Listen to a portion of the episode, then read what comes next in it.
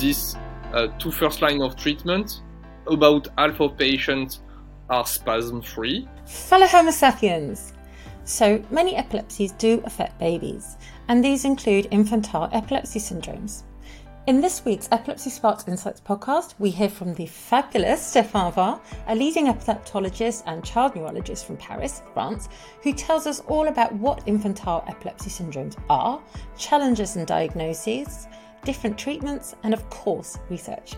Thanks for the invitation. Uh, my name is Stéphane Auvin. I'm a child neurologist. I'm mostly an epileptologist for children and adolescents. I'm working in Paris in Robert Debré Children's Hospital. Today we're focusing on um, so infantile uh, epilepsy syndromes. Can you tell everyone a bit about what they are and what that means, please? I mean, there are challenges for the diagnosis because in this age group, there are a lot of non-epileptic paroxysmal event, I mean sudden movement or things like that, that could be misdiagnosed for epilepsy, and the other way around, because of its this high frequency, sometimes physicians don't think it could be epilepsy.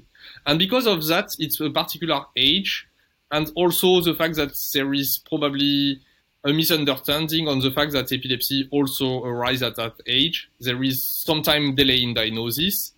There are different syndromes uh, some of them are very rare and some are more frequent. For example, focal onset uh, seizures, epilepsy with focal onset seizures, that is very frequent. It's also very frequent in this age group. Could you give us some examples of what those might be? Yeah, sure. Please? One of the rare epilepsy, but is frequent among the infants, is infantile spasm syndrome. What we used to call in the past West syndrome. Mm-hmm. Uh, it's kind of particular because um, for the patient, there is nothing like an absence or nothing like convulsion. Uh-huh. And because of that, there is a very frequent uh, misdiagnosis. And then it's like cluster of contraction that is repeating, and there is no impairment of the awareness.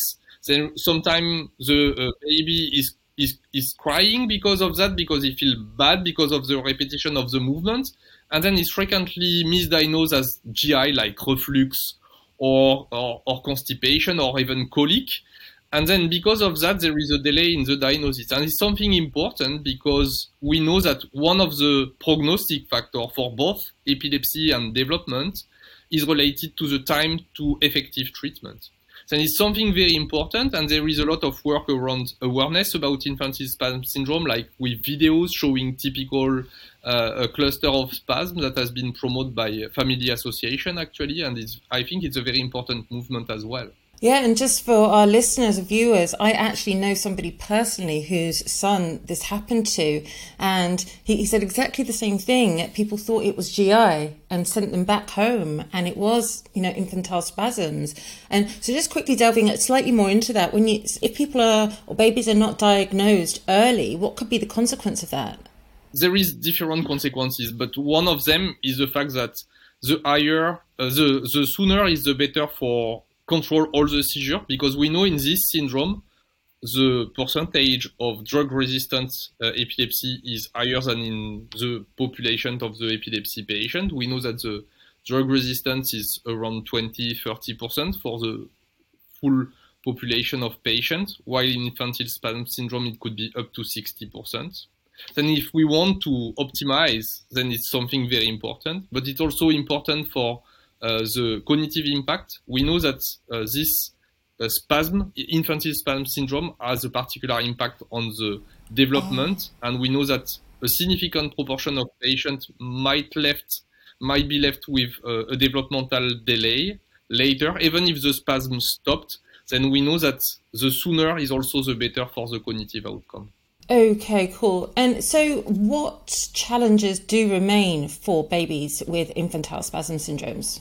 There are challenges for infantile spasm syndrome for new treatment. It's now quite clear what are the first two lines of treatment, but there is definitively a research gap here because with this uh, two first line of treatment, about half of patients are spasm free, but still in the spasm free, we know also that patients might have impact on the development. Then we need more anti-spasm treatment because they are still 50%, meaning third line and fourth line. And but also we need probably disease modifying treatment, meaning you change the course of the disease, coming back to natural course of the development. Of course, it's a challenge not only for infantile spasm, it's a challenge for all the epilepsy, not having only anti-seizure, anti-symptom treatment, but have more border treatment effective on the process of the disease. And it's something important as well for infantile spasm syndrome. What are the effective treatments that we do have for infantile spasm syndrome? The first two treatments, and then according to the history of the country or to the availability of treatments, is vigabatrin and steroids. Okay. Uh, in some countries, steroid first and vigabatrin second. In some, it's combination. Um, of, of both treatment because it has been shown that the combination is better than just one of them sequentially with the other one in, as a second line. Uh, this is the two definitively first two line. And then now what we are doing for the third line, I think most of the center are using the ketogenic diet. Ah, and do you know what? When you said um, steroids, that just sounds crazy to me and probably other people because I just think of people who are going to the gym and using steroids for, for their muscles. How does steroids work when it comes to treatment for infantile spasms? actually, it's a very important question. We actually don't clearly know how it works. Okay.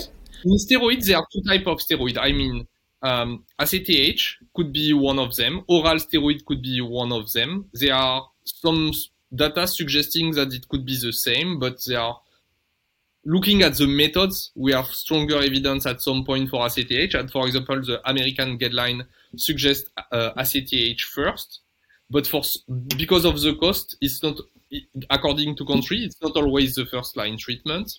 Then ACTH could be one of the mechanism because it has been shown in animal models that injection of CRH, that is basically in the uh, hypothalamic hippocamp uh, axis, uh, something that is above ACTH, and we think that by putting ACTH, we decrease CRH, that is the hormone above ACTH, and ACTH in animal models induce seizures.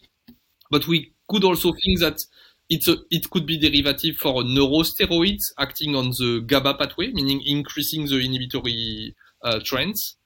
And then also, uh, we have also argument for steroid as an anti-inflammatory, and there are some evidence suggesting that in infantile spasm, during the active phase of spasm, there is ongoing inflammatory processes. But we, to be, to be honest, don't really know. okay, okay. Well, and sometimes it's better to know that it works, even if you don't know how it works. Let's, for example, let's think about the ketogenic diet. We have a lot of argument about, you know, small pieces of the puzzle, how it could work, but the full view of the puzzle is still unclear. so interesting. So, what what are we researching when it comes to infantile spasms and treatments and etc.? I think now what is important probably for uh, the research in infantile spasm syndrome is to understand underlying mechanism to have more focused treatment. Of course, to be able to have treatment, but we know that infantile spasm syndrome, it's definitively in kind of the epilepsy field, it's really the view of what is a syndrome. Mm-hmm. I mean, a syndrome is common symptoms, EEG, uh, type of seizures, and it's what we have in infantile spasm syndrome. But it could be a large diversity of etiology. Sometimes it could be related to some brain injuries that happen at birth or sickle of premature baby, could be genetic, could be malformative, could be sometimes also metabolic. I mean, there are like a large uh, diversity of the etiology. Sometimes the, the uh, cause of infantile spasm syndrome implies that the phenotype is a bit different. For example, let's think about a patient that had a perinatal stroke or have like a very focal uh, abnormal brain development. In addition to spasm, you can have focal onset seizures. Plus, the EEG feature could be very focal. And then at some point, um, the phenotype, I mean the seizure type plus the EEG abnormality, could be very suggesting of the etiology. Then I think we have to work more on that just to uh, go quickly to the etiology. Plus, because it's different etiology, even it's the same syndrome, to start to look more in detail because maybe one of the research gap of uh, the uh, gap for efficacy is because we are treating everybody like under the same umbrella the same way. But for some etiology, maybe treatment specific to the etiology could be more effective. So how are you researching all of this then? What are you look? Yeah, obviously this is the, the sort of the, you're trying to get these answers, but how are you researching it? For the etiology driven, uh, it should be a collective effort. If we even you know in large center with a lot of new patients, unfortunately every year, we are not able to build like very very large uh, cohorts to address this etiology specific. But we should also still look under the umbrella. And for example, it's part of our research now that we are uh, a bit working in the clinical side, but mostly working in the lab, is the fact that spasm is something very special, or at least infantile spasm syndrome is something very special to the infantile brain. It doesn't happen in children. It doesn't happen in adults.